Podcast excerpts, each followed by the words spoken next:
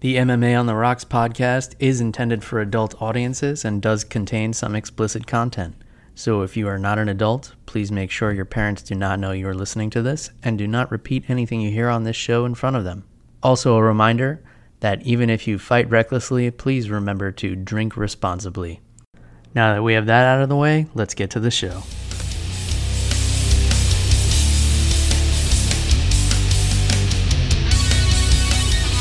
Welcome to MMA on the Rocks. My name is Bill Welker. You are listening to episode 127 of the podcast, or you're joining us here live on YouTube if you're somewhat of a night owl. Today is technically Monday, February the 18th, uh, as it is just after midnight.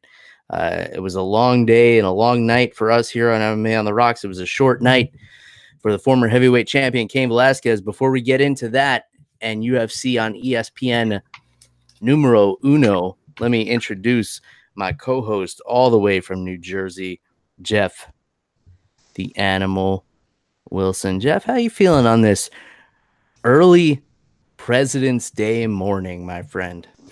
Bill, I am wonderful. I don't have work later. I don't have work on tomorrow being Tuesday either.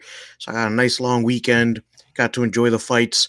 And Bill, I was actually watching WWE Elimination Chamber on my phone and had um, the fights on ESPN on my laptop. So it was fun. I was I was double fisting it. But Bill, how are you? How was your day today?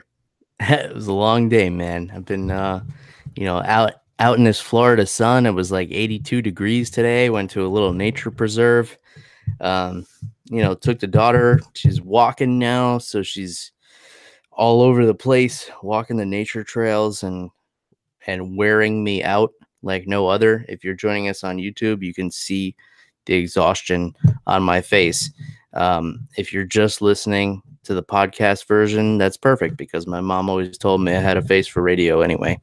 Um, but that's neither here nor there. So it's President's Day. God, God bless America. You're off tomorrow, Jeff. Uh, sure, a lot of the listeners are off. So, um, man, what a weekend of MMA. We had two Bellator events. We had an Invicta event. We had the first UFC event ever on big ESPN, so to speak. And man, uh, I don't know about you, Jeff, but I'm having flashbacks to the first time UFC appeared on Big Fox because it was 2011. And I remember watching this, and it was Cain Velasquez and Junior Dos Santos in the main event. And this was supposed to be a heavyweight slugfest for the ages. And Cain Velasquez made it about a minute and four seconds, if my memory serves me correct. I actually don't have that in front of me right now, but um, yeah, man, kind of a flashback now. So Cain Velasquez headlines the first card on ESPN under the new contract here uh, against Francis Ngannou, uh, very similar to Junior Dos Santos, and he's a big heavyweight slugger. And he gets put down in, I think it was 26 seconds was the official time. Uh, this just happened, Jeff, because you know you and I were were texting. We were just watching the fights. We decided to record a late night episode, which is very unorthodox for us. We usually do Sunday mornings. I've had a lot of bourbon. Cain Velasquez had a little bit of brain damage. Jeff, give me your reaction to this main event here. Yeah, dude, I did not see it going this way, man. I thought Velasquez was gonna go in there, use his wrestling, and kind of do what um, Stipe Miocic did to beat Francis Ngannou, and just wear him out, let Ngannou carry his weight for five rounds. Bill, the exact opposite happened. Velasquez went in there swinging heavy leather, and Ngannou caught him, dude. Uh, especially and um, not a lot happened, Bill, but a lot happened in those 26 seconds. Um, Cain Velasquez did go for a couple of takedowns, and Ngannou was really good with his underhooks and was able to even like lift Cain Velasquez with one of his underhooks to keep him from getting taken down. And that's one of those um one of those underhooks and the lift led to a really nice uppercut for Francis Ngannou. And, you know, Velasquez was hurt with that. He went down and we saw him scream a little bit in pain. I think that was his knee. but Ngannou finished the job, man. He was landing some heavy shots from top position, and the ref stopped it right away. So I was a little disappointed that Cain's knee gave out, but I don't think Ngannou did a lot wrong in this fight either. Yeah, for sure. You can't take away from Ngannou here, and I know the hometown crowd uh, would like to take away from him uh, this knockout victory, and even the broadcasters, Dominick Cruz and and Jon Anik, were saying, I, I usually have the volume on very low. I don't usually listen to the broadcast just because I don't want it to influence the show when we do record the show, but um, they were saying repeatedly that Cain's knee gave out. Uh, I watched the fight over many times, and granted, it just happened, but I watched it a couple times. And Ngannou did land a short right uppercut that dropped Cain. I do not believe that his knee buckling was the result of the knockout here. And even in the post fight interview, Cain said that he came in too fast, uh, too soon on Francis Ngannou, and he got caught. Um, so hopefully that is the case because the alternative would be that Cain has a blown ACL or something like that. Uh, we haven't seen him in uh, it's pushing four years now.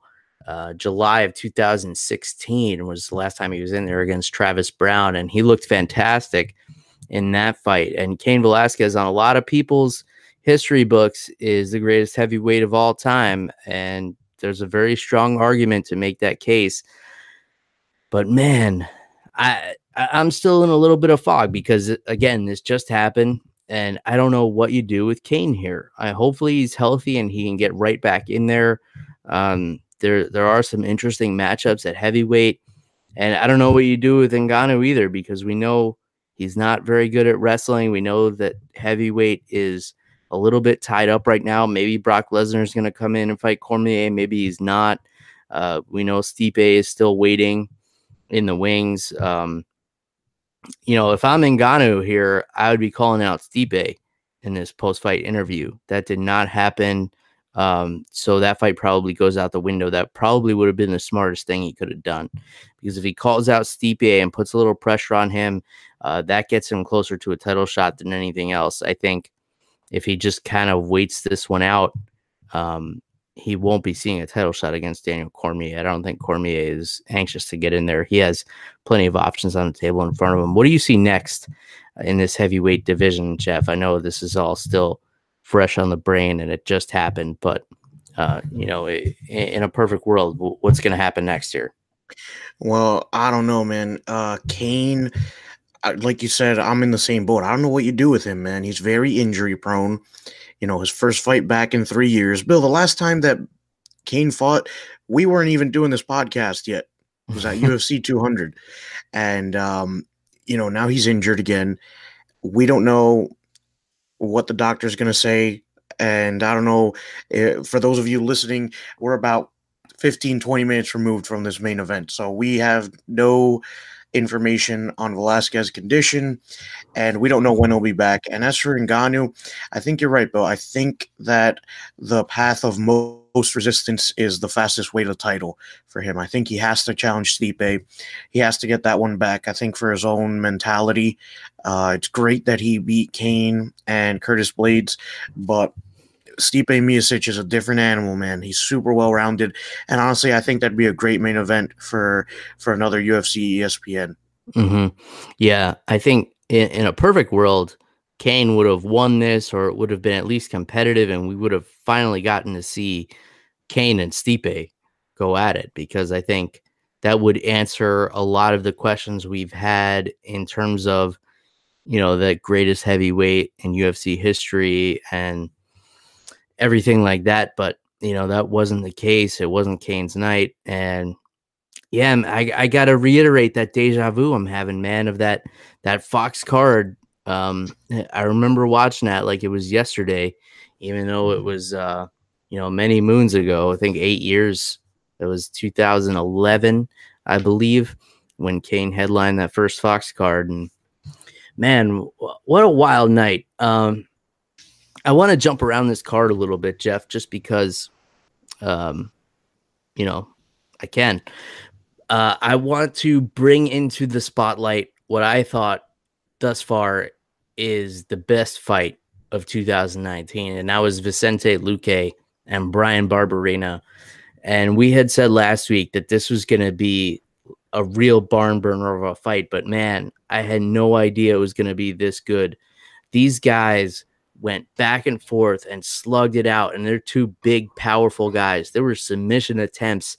Uh, th- these guys both got dropped with big, heavy shots, and Vicente Luque getting the finish with six seconds left at the end of the third round. If this wasn't fight of the night, uh, I, I don't even know what could possibly have been because this was just a phenomenal fight um, uh, by both guys. I think both of their stock rose immensely. Uh, biggest platform possible on ESPN, on broadcast television. Uh, give me a reaction to this one, Jeff. Bill, this fight was absolutely amazing. It was a complete slugfest. Both of these guys swinging heavy leather, mixing it up, especially Vicente Luque. As soon as Barberena hit the floor, Luque was looking for a submission, looking for some way to finish, and it came down to the wire.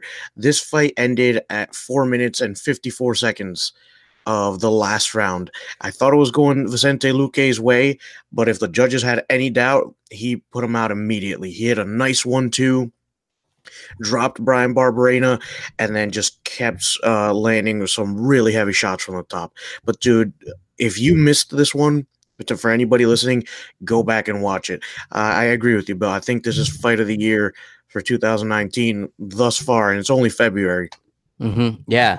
I mean, even if you did see it, go back and watch it again. Uh, it yeah. was just that incredible of a fight. And now Vicente Luque on a four fight win streak uh, over some really tough competition in this welterweight division and all finishes.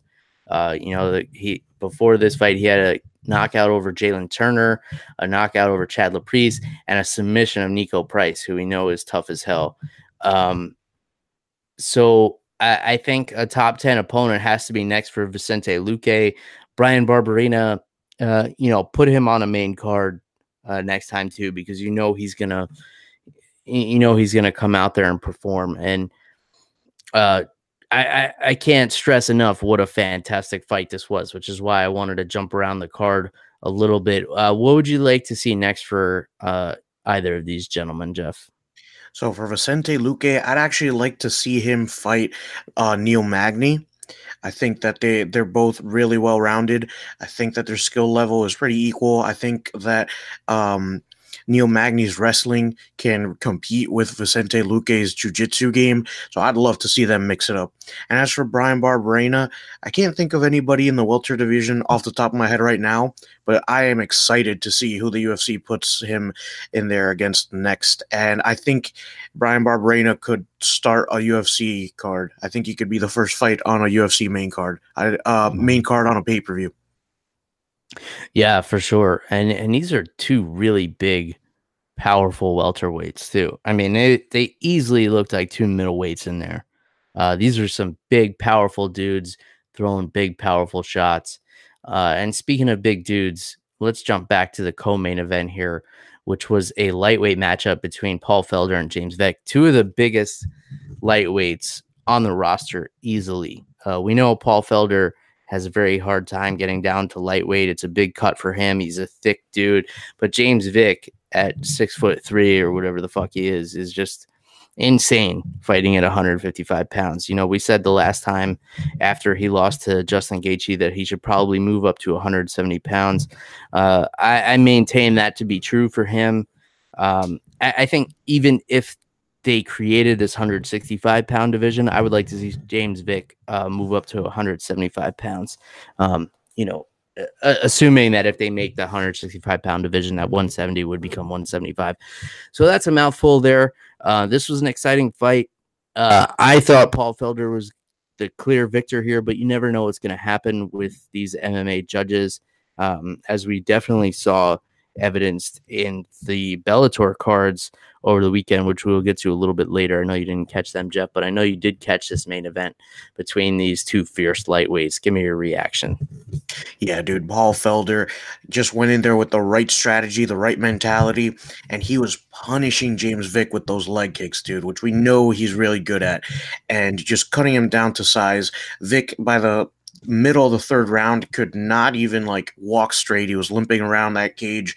Um, you know, I'm glad that the judges called it the right way because there was maybe one or two rounds where it was a little bit up in the air. Mm-hmm. But I think Paul Felder did enough to get the decision, and good for him. Some of the takedowns weren't working that he went for against James Vick, but again, that's part of his height and his length that really helps him keep a sturdy base. And dude, Paul Felder, he just won it on the feet, which I love. I would have liked to see his ground and pound, but again, that's more because James Vick did a good job of neutralizing it. So, Bill, what do you see next for Paul Felder in this lightweight division here? Uh, so Felder called out the winner of the Gaethje Barbosa fight, which I think is interesting. Barbosa would be a rematch for Paul Felder, of course, um, and Gaethje would be just a fun fight.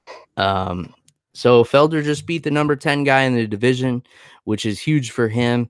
Uh, he typically struggles with guys who are a little bit bigger than him. We saw that in the Mike Perry fight in his last outing. And, uh, you know, he had, he suffered a broken arm and, you know, he's had a lot of adversity. So, and, and of course, balancing that with a, a very promising broadcasting career as well. You know, uh, Paul Felder is a great uh, commentator for the UFC as well. Um, so he he's got a lot going on, and again, still very big for this division. Um, the takedown offense, uh, attempts were curious against Vick because he didn't really change levels at all. He got inside on a couple of body locks, got Vick up against the fence, got reversed a few times, but he never really changed levels to to get in under the hips of James Vick, which would be, you know, the way to get him to the ground. I know that's a long way down, but it was kind of curious to me how he was just getting in on the body locks and not changing levels. Um, but you know, awesome Muay Thai from Felder. He he stayed upright in the clinch, uh, which is exactly the way to handle a taller fighter.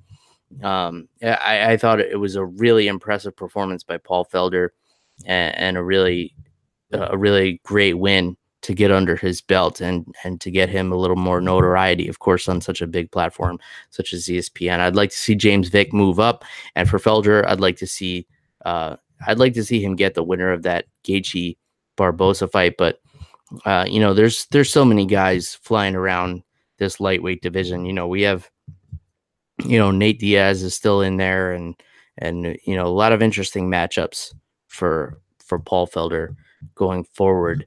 Uh, moving on down the card, we had a close fight between Cynthia Calvillo and Courtney Casey. Uh, personally, I thought Courtney Casey did enough uh, keeping Cynthia Calvillo at bay uh, with her length. Uh, these are two really big straw weights here, too. Jeff, um, I, I, would think both of these girls would do just fine at flyweight. Um, I, I thought it was really close. Cynthia Calvillo getting the nod here. I don't think it was a total robbery. Uh, it was a very close fight, but uh, I thought that uh, Calvillo spent a lot of time backing up to the jab of Courtney Casey. How did you see this one, Jeff? Yeah, I could have seen it going for Courtney Casey. I was uh, not super surprised, but a little bit surprised that Cynthia Calvillo got her hand raised. Uh, I just thought Courtney Casey won won it a little bit more. Uh, I felt like she controlled the octagon a little bit more. But yeah, dude, as for the whole strawweight thing, I agree. I think Cynthia Calvillo and Courtney Casey are really, really big. Courtney Casey, especially. Um, Cynthia Calvillo's missed weight once or twice before. So I think both of these women would benefit from going up to flyweight, especially because that flyweight division at the moment is still pretty young. I'd like mm-hmm. to see a couple fighters um, from strawweight move up to there and, and fill out the ranks a little bit more. Yeah, and the, the, the announcers kept talking about uh, how Courtney Casey had so much size over Cynthia Calvillo. All I saw was the height. Yeah, personally, the height and the reach. I mean, Cynthia Calvillo is a big straw weight. You know, she's a strong grappler. It, you know, which gives her a, a lot of dense muscle mass when you do a lot of grappling, like she does. Um, so yeah, I, I would like to see both of them at flyweight. I think it would be interesting, especially since, like you said, that division is pretty wide open. But I'll tell you who is Kron top of the world, Jeff, and that is one of the one of the most recent Gracies uh, to grace the octagon in a long time, and that's Kron Gracie uh, getting it done over Alex Caceres, who is a game opponent. Um, he's shown in the past that he's susceptible to being submitted, um, but you know he has a very dynamic striking style. So there, there was always that possibility that he could land a big shot on Kron. But um, Kron Gracie had a flawless performance here. Um, once he got on Alex Caceres' back, uh, that was all she wrote from there. He was able to drag him down into his world and then it's just a matter of time until he sinks in that rear naked choke. I, I believe he's 5 and 0 with five rear naked chokes. Uh, that's without looking at his record, but you know, if I'm wrong, it's four rear naked chokes and five victories in his MMA career. Uh, give me a reaction to um, the return of a Gracie to the UFC octagon, Jeff. Yeah, I was pleased, man. We haven't heard that name in a UFC octagon in a really long time. So it's nice to see a Gracie back in there. And I really liked Kron Gracie's takedown because it was a little weird. It was a leg lace with uh from almost on Caceres's back. So as soon as they hit the ground, he was on the back, locked it up, and uh, started looking for that neck, dude. So, you know, Gracie, no joke in there. Um, from what I've heard, Bill, he's one of the more aggressive uh, Gracie members in terms of his jujitsu. It's more like a um, like a Jakari, uh, like a Jakari type of jujitsu where mm-hmm. he's he's in there looking to hurt you, looking to break your arms and stuff. So I'm really excited to see him get in that cage again. Yeah, Kron. Um, you know, he he's a really aggressive jujitsu practitioner. He got kind of fed up with the jujitsu world because, um, you know, the current trend is to kind of stall guys out, uh, especially at the top level of competition where, you know, it's not EBI, it's not, um, you know, finish or nothing. Uh, it's it's point based and, and it can go to draws and stuff like that, which, yeah, you know, is a shame that that jiu-jitsu was kind of going down that road for a while before EBI and and tournaments like that came along. Um, but I, I, think he's found a, a, new home here in the UFC. Uh, it'll be interesting to see what they do next with him. Obviously, he didn't take any damage in this fight. I don't think Alex Caceres even landed a single punch on him. So, and his striking didn't look bad either. You know, a lot of times you get these jiu-jitsu phenoms coming over to MMA and and their striking looks very awkward, very rudimentary, but um, you know, he was mixing it up fairly well in there. He had you know, a couple of stiff looking uh, hooks that he was throwing, uh, but for the most part, he was he was very willing to trade with Alex Caceres, who's a, a very experienced MMA competitor uh, especially in this lightweight division, um, which is very stacked. And it, would be interesting to see Kron uh, work his way up here. Uh, personally, I'd like to see a fight at some point with Brian Ortega. I mean, that's that's the dream matchup uh, to me right now. You know, two of the best grapplers in the division, but I think uh, we're very far removed from that. So let's continue on down the card here. Uh, we already talked about Luque and Barberena. I'll reiterate again. I think that was by far the fight of the night, contender for fight of the year. And as you said, Jeff, we're only in February. Um, Andre Fili Miles Jury. I thought this was a really good fight, very close, um, very similar styles here. Uh, Fili was able to keep it on the feet for the most part. When Miles Jury did get it to the ground, Fili was in a lot of trouble uh, you could see a big discrepancy in the ground uh, capabilities there between Fili and Jury, but Fili was able to get his hand raised unanimously. Uh, what did you think of this one, Jeff? Yeah, I thought uh, very similarly. I thought that Andre Fili did a good job on the feet, really using that jab to keep Miles Jury away. Because once they were on the ground, it was very, very different story. And I think that if it had gone to the ground more, maybe we'd be having a different conversation with Jury probably getting the decision. But uh, good job from Andre Fili, man, keeping Jury at bay with that jab, using his length and his reach. Mm-hmm. But um, he started talking about a title shot bill, And I don't. I think it's a little too soon for that, man. This featherweight division is uh, going to be a little bit interesting with um, a potential uh, Tony Ferguson versus Max Holloway fight, or uh, I'm I'm sorry, uh, Khabib versus Tony Ferguson fight in the works. So um, I think it's a little too soon to be asking for a title shot. I think he's got to get some bigger names under his belt before that happens. Yeah, for sure. And um, I, I, think 2019 we'll see a lot more from Andre Fili. Um, you know, he comes out of a good camp, and uh, I'm sure they'll they'll secure him some good fights. Another guy who comes out of a great camp uh, and had a, uh, a stellar performance last night that hopefully doesn't get lost in the shuffle was Aljamain Sterling. I thought he looked great against Jimmy Rivera. This was a bit of a grudge match because these two came up on the local circuit in the New York, New Jersey area, right in your neck of the woods, Jeff. Um, so Sterling obviously trains uh, out on Long Island. Jimmy Rivera trains at Tiger Schulmann's in Manhattan. Uh, so these two came up around the same time. There was some trash talk going on, but they were never able to clash in the cage, so to speak, until last night, or you could say tonight, um, uh, on ESPN. And I thought Sterling looked great. I thought he controlled the fight everywhere it went. Uh, Jimmy Rivera was just not able to get into the pocket where he shines. Uh, he did catch Aljo with a couple of good shots, but for the most part, Aljamain Sterling was able to implement his game plan. Um, wasn't able to get Jimmy Rivera down, but was able to control a lot of the fight. Uh, give me your reactions to this one, Jeff. Yeah, dude. Even though Sterling wasn't able to put Rivera on his back. I think he did a really good job of controlling that cage, man. He had Rivera up against the cage, was using the clinch really, really well. So I saw I saw a lot of things that I really liked out of Sterling. Usually, um, he uses his length and his reach to his advantage, but um, I really liked seeing him seeing him mix it up, seeing some strikes on the break, uh, good use of his knees while in the clinch. So um, a very, very good performance from Sterling. And he called out Marlon Moraes at the end of that. And Bill, I'd love to see them get it back on. Uh, I'd love to see them rematch.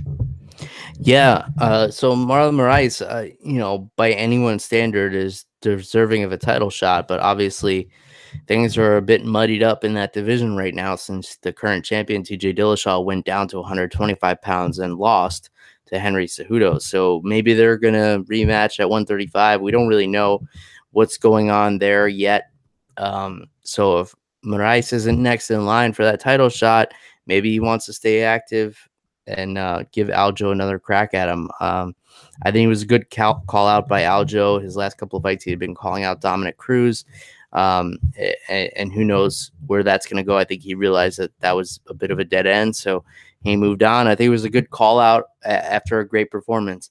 Uh, as for Jimmy Rivera, you know, there's still a lot of interesting fights for him at bantamweight, and um, you, know I'm sure he'll be able to bounce back. I mean, this is a guy who found a way to win twenty something fights in a row uh, before he met Marlon Moraes and Aljamain Sterling. So I'm sure Jimmy Rivera will be just fine. Uh, before that, we saw Manny Bermudez who missed weight by four pounds, I believe, and I really want to shit on him, but at the same time, I was really impressed by this guillotine that he put on Benito Lopez, who was a standout of Dana White's Tuesday Night Contender Series. And the way he did it was he trapped one of Benito's arms with his legs, almost like a front crucifix, so that he wasn't able to defend the guillotine, and then put it on him with almost a D'Arce like grip, um, but still like a front headlock guillotine while trapping the arm that Benito would need to defend the choke with his legs. I thought it was a really unique setup, uh, but still really disappointed that he missed weight by so much. It's just unprofessional, unacceptable, but damn it, that was a slick guillotine. yeah. Yeah, Bill, I don't think you're wrong, man. That was a really nice guillotine. Like you said, I love the use of his legs to lock up that one arm and just take it out of the equation completely, dude. Mm-hmm. Um, there were there was no way Lopez was getting out of it, and man, I, I, I'm in the same boat. It, it, annoys me because there were a couple of fighters on this card who did not make weight, Bill. Um, Manny Bermudez was one of them. And then, Bill, if you don't mind jumping around again, another one on the early prelims was Renan Barão, who luckily got knocked out by Luke Sanders. Um, Luke Sanders looked awesome in there. He caught him with a nice one, two. And as soon as Barão hit the ground, Sanders landed some unforgiving right hands from the top. Mm-hmm. Um, and Bill, I don't know what you do with Barão with Barão at this point. Um, he's got a couple losses on in his belt. I think he's only won one in his last five or six fights, and he's missed weight multiple times in those fights. So I don't know what you do with him at this point. Uh, I mean, maybe bump him up to featherweight. I, I mean, I think that should have happened a long time ago. Barão only 32 years old, but yeah, this is four losses in a row for him, and he has lost six of his last seven. And this is a guy who was at one point, uh, you, you know, in the conversation for pound for pound, like best in the world, but you know, best of all time, maybe. Uh, just like a really well-rounded, vicious dude, and uh, until he met a guy by the name of T.J. Dillashaw. Um, so yeah, I don't know what you do with Barão. I think maybe force him move up, move up and weight. Um, you, you, know, he's a guy who's been in a lot of wars and and you know he, he's getting up there. Once you get into your 30s, it's a little bit harder to lose that weight, and and that's definitely been the case for Renan Barão. Um, uh, part of me would like to see him have somewhat of a revival. I think there's some interesting matchups for him at featherweight, but the other part of me says, you know, fuck him, he can't make weight um, at, at, the weight that he's agreed to the last couple of times. So I'll I'll kind of like breeze over the rest of this card, Jeff, and you tell me if there's anything you really want to talk about. Andrea KGB Lee, uh, her footwork and head movement just a little bit too much for Ashlee Evans-Smith, who seemed to be very off of her game uh, at this weight. Uh, Evan Smith, who's been wrestling for half of her life, basically uh, shooting for takedowns from very far away. Um, she was very thrown off by the striking of Andrea Lee, uh, and you know, uh, Andrea Lee walking away with a, a very easy unanimous decision. Uh, well, easy to make that decision. I don't know that it was easy for her to execute. Nick Lentz grinding out Scott Holtzman almost got KO'd at the end of that third round. Um, but for the most part, Holtzman just got uh, ground down to uh, a pulp here by the pressure of Nick Lentz. Uh, as you mentioned, Luke Sanders KOing Renan Barão in a really violent knockout. And then in the curtain jerker, so to speak, Emily Whitmire getting it done over Instagram sensation Alexandra Albu uh, with a rear naked choke in the first minute of the first round. So, uh, well, we ran through the whole thing, Jeff. Is there anything you really want to dive into here? Um, just Nick Lentz wrestling, man. Um, I thought that he, the stand up really wasn't working for him. He was landing some good shots, but I thought he was losing the fight there. And then um, in the second round. He switched it up completely, went for the wrestling, went for, you know, his bread and butter, went for what's been working for him. So I appreciated that. He really was doing a good job of using leg trips from uh, having Holtzman up against the cage, and his wrestling really worked for him. And as for Emily Whitmire, man, she made quick work of Alexandra Albu, showing some really good jujitsu. Um, if you didn't watch that fight, definitely go back and watch it because um, she does this move when Albu starts to get up from the ground, where Whitmire kind of whips her leg around her and uses that as like a pivot to lock up uh, a rear naked choke. So she uses her leg to lock up a body triangle and then easily works into the choke. So it was really, really good jujitsu, really clean grappling from Whitmire. Awesome.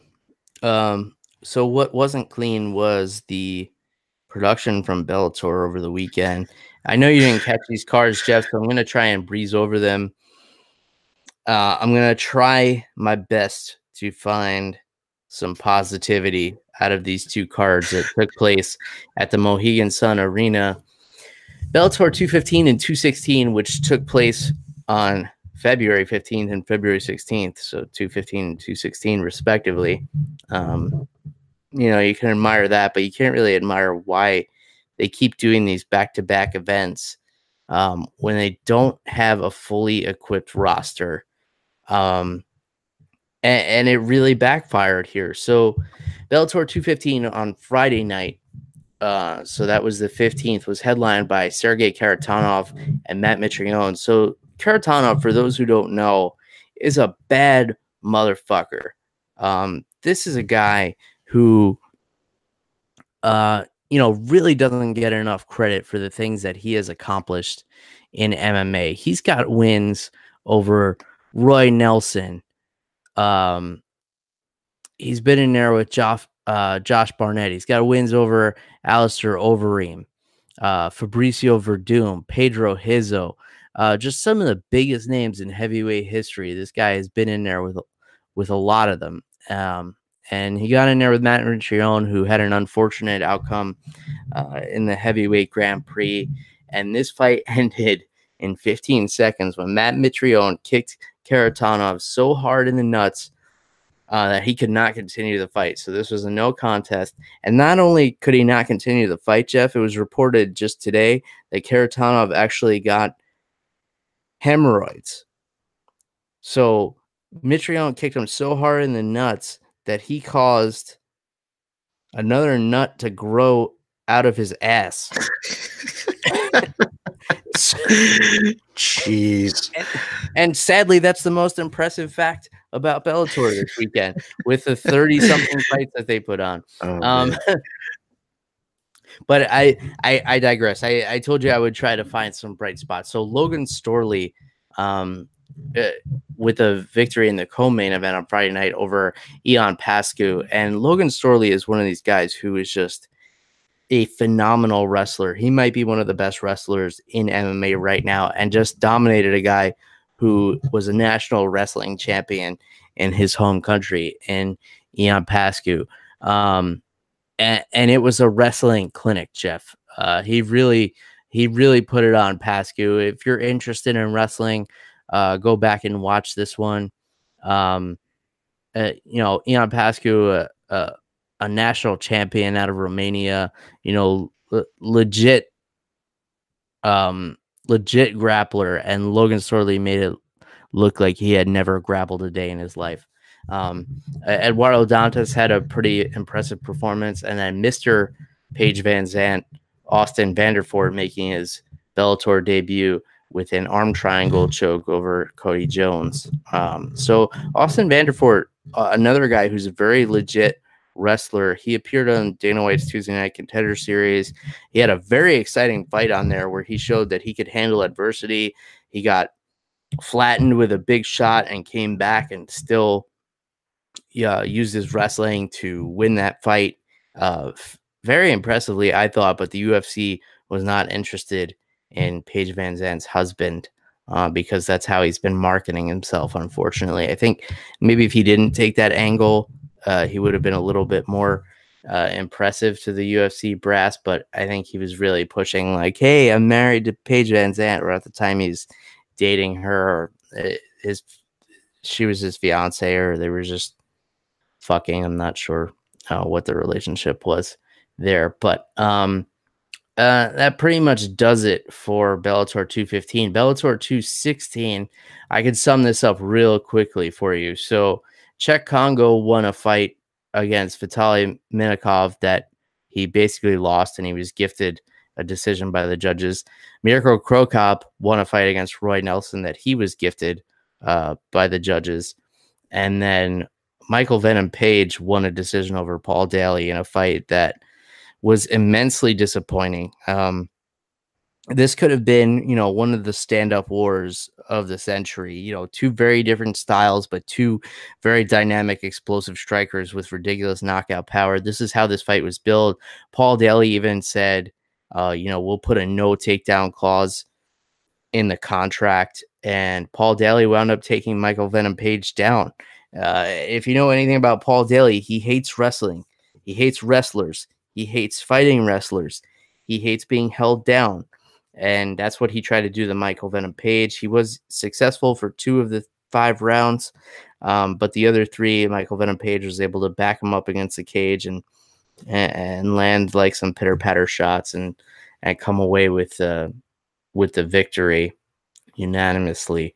Um, but uh, this this card was was very strange because there were some very backwards decisions. Uh, if you guys watch this card, you would see that uh, Minakov and Roy Nelson both should have won their heavyweight contests against Cheick Kongo and and Mirko Cro Cop, respectively. Um, I, uh, the positive that I'll take from this is we have to have Cro Cop against Cheick Kongo. Cheick Kongo called out the heavyweight champion Ryan Bader after this fight. Uh, I don't think that's the fight to make. I think the fight to make is Cro Cop and Cheick Kongo, and I would still be interested in that. Um, besides that, I'm not interested in seeing anybody else who fought on this card fight ever again, except for Valerie Loureda, who looked phenomenal in her Bellator debut against Colby Fletcher. Valerie Loureda, a world champion uh, Taekwondo practitioner, also uh, very famous for her Instagrams. Uh, you may be interested to know, Jeff. I know you're not on Instagram, but uh, you know, there's always Google where you could check out uh, photos of Valerie Loureda. She is very aesthetically pleasing if you're into that sort of thing. And uh, she knocked out Colby Fletcher with a very impressive body kick uh, and followed it up with some punches.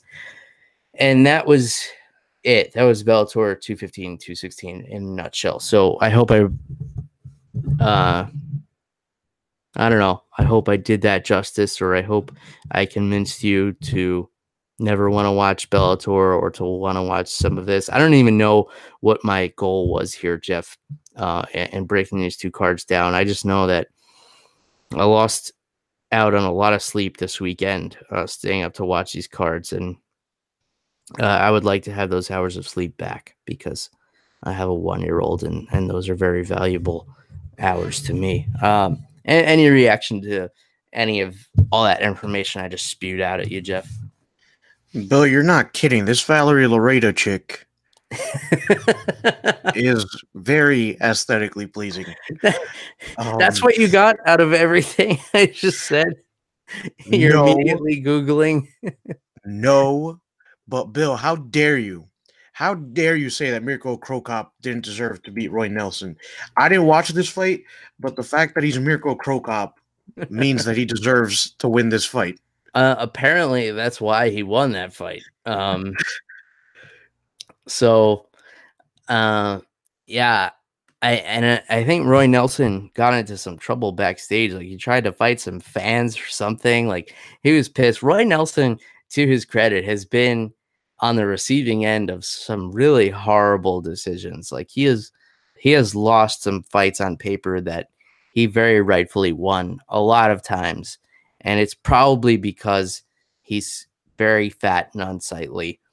And and I think the judges take that into consideration because a lot obviously a lot of these judges have never watched MMA before. So at the end of the fight, they're like, oh, clearly the fat guy lost. And I think that has worked against Roy Nelson in his career, even though he's very athletic for his for his size and stature. Um, in any case, Jeff, any other reaction to Bellator or or any commentary on them? Well, just uh, looking at some of the tweets from last from uh, both Bellators this weekend, I don't think I missed out on much, Bill. No, no, you didn't. And um, I think any wrestler, which there are a lot of them in the welterweight division, uh, in Bellator. Any wrestler who watched Michael Venom Page's performance and saw him get taken down by Paul Daly, who actually despises wrestling. Um, and I have to say though, Paul Daly's wrestling was not terrible. You know, he he actually had some pretty good chain wrestling to put Michael Venom Page on his back a few times. But any legit wrestler is looking at this fight like, wow, like I imagine what John Fitch would do to Michael Venom Page now. Um, and now Michael Venom Page is going to be in there with Douglas Lima, who, you know, if MVP comes out and fights the way he did against Paul Daly, Douglas Lima is going to tear him a new asshole. Um, yeah. In any case, um, next week we have UFC Fight Night 145. That'll be on February 23rd, and that'll take place in Prague in the Czech Republic. And it's going to be headlined by a very exciting light heavyweight match between Jan Blachowicz and Thiago Santos. very much looking forward to that main event, Jeff. Although I don't think I'll be able to watch it live because I will be at some uh, local fights in Tampa, uh, you know, cheering on some some teammates down here. But uh, pretty solid card we have here coming up next week. Co-main event is John Dodson and Peter Yan, who's uh, on a pretty quick turnaround. You got Stefan Struve and Marcos Rogerio de Lima, um, Michel Prazeres and Ismail Naurdiev. Uh, looking up and down, Daniel Teymur. We saw his brother David Teymur fight a couple of weeks ago against Chris Fishgold. And let me just look up and down here. Gian Villante is is in there. Um, nothing else really jumping out at me. Uh, I don't know if you're well versed on this card, Jeff, or if anything I have said so far has piqued your interest. But how do you feel about the Czech Republic card next week? Um, I do like the Stefan Struve fight. You know, if he can get it together for that one. Uh, Stefan Struve is very hot and cold. I'm really excited to see Thiago Santos, Bill. You know, I love the floor hammer on his chest. I, I like it. I feel like it's really gimmicky, it's cheesy, but man, he can back it up when he starts throwing hands, dude. Um, let's see here. So the main card doesn't look uh, Liz Carmouche is on here. I'm a fan of her. Um, I, I think Peter Yan is going to destroy John Dodson. Um, if I were John Dodson, I would fake an injury, not make weight, some do something crazy to avoid this fight, dude. Um, we saw Peter Yan in his last time out. I remember we got into a really good discussion about it. But Peter Yan is very scary. He's well rounded. His mm-hmm. grappling is very, very aggressive. He, he's an angry little man, Bill and I don't I don't see a lot of guys lining up to fight this guy. Yeah, and his 23andMe is probably very confusing because uh, he fights out of Russia and he's got a Asian last name, and I, I forget what else there was about him. Um, but yeah, very very solid fighter. Um, John Dodson, though, he's good at neutralizing aggressive fighters, so uh, we could see a really exciting fight here, or we could see a dud or a dod. So, uh, in any case, uh, before we wrap things up here, Jeff, I want to give a shout out to my teammate Dave Mundell. Uh, you may remember a couple of weeks ago, I was talking about him winning a local fight here in Tampa, and then just two weeks after that, he took a fight in Cage Fury Fighting Championships, CFFC 72, which took place in your neck of the woods, Jeff, Atlantic City, New Jersey, at the Hard Rock, and um, you know took took this fight on a week and a half notice. It was a catch weight, 175 pounds, and uh, went all the way up to New Jersey and lost a close decision to a really tough opponent, Joe Perotti. Um, you know it's always tough to watch somebody that you know personally and train with and and you know the sacrifices that they made uh, get in there and come up short but you know given the circumstances definitely proud of dave's performance. I thought he did a great job um, you know all things considered being that uh, you know it was such short notice and he just had fought a couple of weeks prior um, but you know, when when opportunity knocks, you got to answer the door, Jeff, uh, and that's exactly what the redneck Dave Mundell did. And um, you, you, know, I'm sure he's already looking forward to getting back to the drawing board and, and looking forward to the next big thing. So, uh, a uh, big shout out to my buddy Dave Mundell. Uh, I'm definitely proud for of him for uh, stepping up and taking that fight and uh, giving it his all in there.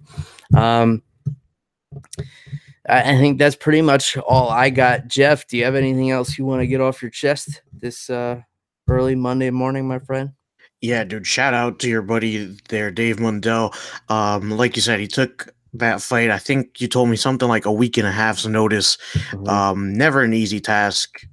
You know, um, we talk so much about these guys, Bill, but I think we also have a big appreciation for that because that is not easy to get in there, stand in front of a bunch of strangers, half naked, and you know, go in there and and compete against another person at the highest level. So shout out to your buddy there, and Bill, all the fans out there listening. Go look up Valerie Loureda. You will not be disappointed.